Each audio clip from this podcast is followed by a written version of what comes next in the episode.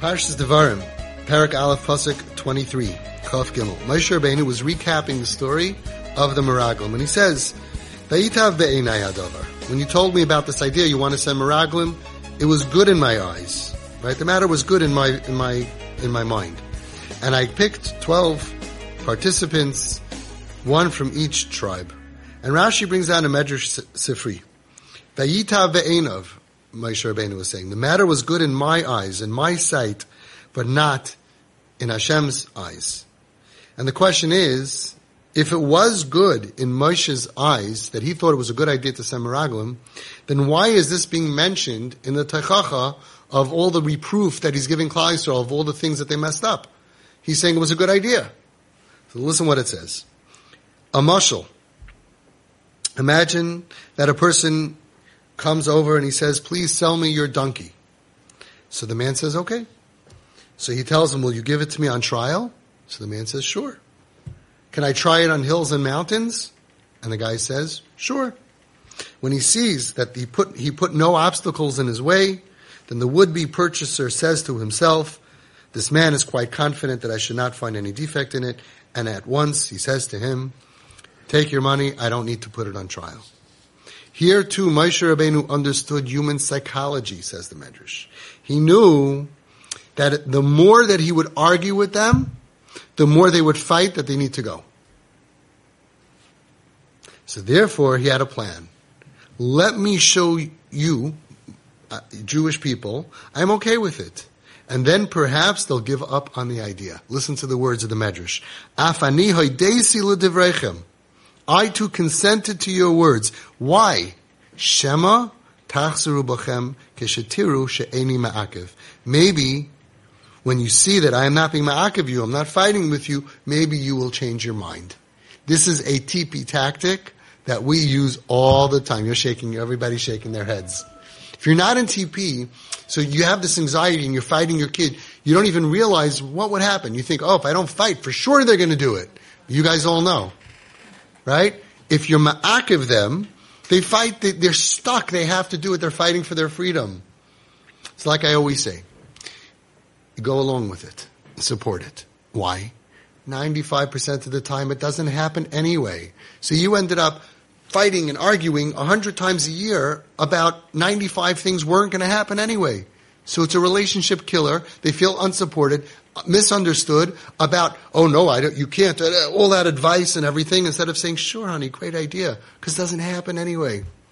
And the five that were gonna happen, were gonna happen anyway. So for the sake of their long-term recovery, let them do it with your blessing. Here also, Moshe Rabbeinu's plan failed. He thought that, you know, I'm going to show you I'm not against you, and you're not going to do it. And, and he says, no, you did it anyway, and that's why it's in the reproofs. Because this, I never really wanted you to do it. I just didn't want to fight you because I thought you were going to push me more. So you're going to say, so what's the proof? The answer is even Moshe Rabbeinu understood. When somebody has a juk in their mind, and you fight them with it, they're forced to do it. I met a kid. All right? And he tells me, eh, eh, eh, so I said, oh, I said, what? He goes, oh, good. So I said, oh, you got a tongue ring. Oh yeah, how do you know? How do you know I got a tongue ring? So I said, oh, I, I, I, could hear. I, I think I saw a little, uh, little shine of light, you know? He's talking funny. I'm like, wow, okay, that's interesting. Let me see it. He has a tongue ring. Okay, fine. A week later, this is years ago, a week later I went to pick him up after work to drive him wherever, and um, it's gone. He's like, "Hi, how are you?" I'm like, "What happened to your tongue ring? How'd you know I took it out?" I could understand you. I didn't say that, but like, and it's gone. I said, "Oh, what happened to your tongue ring?" He said, "For the longest time, I had this thing in my head. I need to get a piercing. I need to get a tongue ring. I need to get. I had this thing in my head. I'm thinking." Thank God I don't have that in my head because that's very uncomfortable. How he got there, that that's in his head, I don't know. But the fact is, it was really in his head. I gotta get it, I gotta get I did it. And I realized it's really not all that it's cracked up to be. And that's the same thing with a lot of the stuff that our kids go through. And piercings go in, piercings go out. Of course, tattoos is permanent. I've spoken about that in the past. But human psychology doesn't change. If you're against them, especially kips in pain, you, you take away, you take off the respirator that they feel understood and their, their, their reactance, look it up on Wikipedia. You guys know it from the training and from the manual.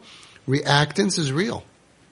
And then they're stuck with that boy or girl that, that friend that you don't want them to be. They're stuck because I gotta fight for my freedom. They're a freedom fighter. Like the famous saying, tell me not to do something and I'll do it twice and take pictures because they don't know where they want to go, but they know if you're against it, I'm, I'm going to show you. At least I'll have my identity. At least I'll have my freedom because under your regime, my life ended up where I want to die and I hate my life. So I don't know what I want to do, but if you think I should go that way, I'm going that way. At least I'll have me. At least I'll have me. I'd rather die, I'd rather die free than live trapped. That's what they say. That's what they say. And we have so many stories, so many stories, not for now. But this is very interesting that Moshe Rabbeinu sees that they want to do something and he says to himself, I could say no. I could say no, this is not good. You're not, you're not sending spies. I'm Moshe Rabbeinu. Right? You think you can do that? You think you could say no? Moshe Rabbeinu couldn't say no. I'm Moshe Rabbeinu, nice in I took you out of Mitzrayim. I'm telling you, bad idea. How, how does it go? Ex nay on the, anybody know, what is it, Pig Latin? How does it go? Ex nay on the, nobody speaks pig, ex nay on the spy, ex spy, I forgot. Ice bay. On the ice bay. Ex nay on the ice bay. We're not doing this, people. And I'm speaking to you in the name of myself and the name of God. I am telling you. It, uh, Hashem does not want you to do this. And I'll explain to you why. And I'll give, give a great drasha. And Moshe Rabbeinu. Besides for nice and Atara, I, I saved your whole life. Trust me, guys. Bad idea. He says, I knew they wouldn't listen. So I tried reverse psychology because that's the only psychology that might work. And even though it failed, the Medrash is teaching us a lesson. Regular psychology doesn't work. And he, this was with regular people. Very holy people who lived thousands of years ago, who saw Kriyas Yamsuf, who saw Yad Hashem. And even that, he knew can't, can't pressure them, can't force them, can't tell them this is a terrible idea. It's just going to make them want to do it more. Now, you're not Moshe Rabbeinu, and we haven't shown them open Yad Hashem and miracles, and they're suffering, and they're in pain, and they blame us either for causing them pain, or for hiring the people and paying tuition for the people who cause them pain, or for allowing any pain that happens when I'm your child, the child blames the parents. It was under your watch even if it's subconsciously. And now we're going to tell them, no, you're not going out like that. No, you can't. You, you can't get that. So we try reverse psychology and it usually works. We have a pretty good success rate. But I thought it was so amazing to see that the Medrash is explaining Moshe Rabbeinu came to terms with the fact that he could not tell Klal Yisrael no. Right? How many of your friends tell you, just tell your kid no? Moshe Rabbeinu couldn't say no. You're going to say no, and they think you never did it. You, you tried it a hundred times.